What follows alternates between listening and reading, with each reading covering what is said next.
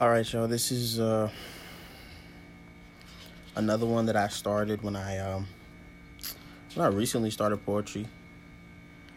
Uh, I was going through and I figured, you know, it was uh, me trying to learn how to mess with new flows, so I figured why not spit it. Um, this one is called. I didn't even give it a name. Yeah, I'll give it a name after I finish it. Well, after I finish reading.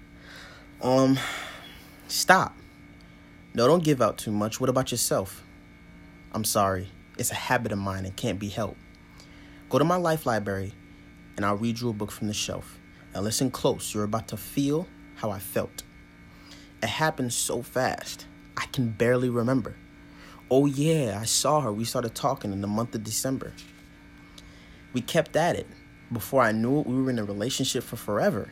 But she was just another rent and dent, a passive ass. I'd add to my ledger.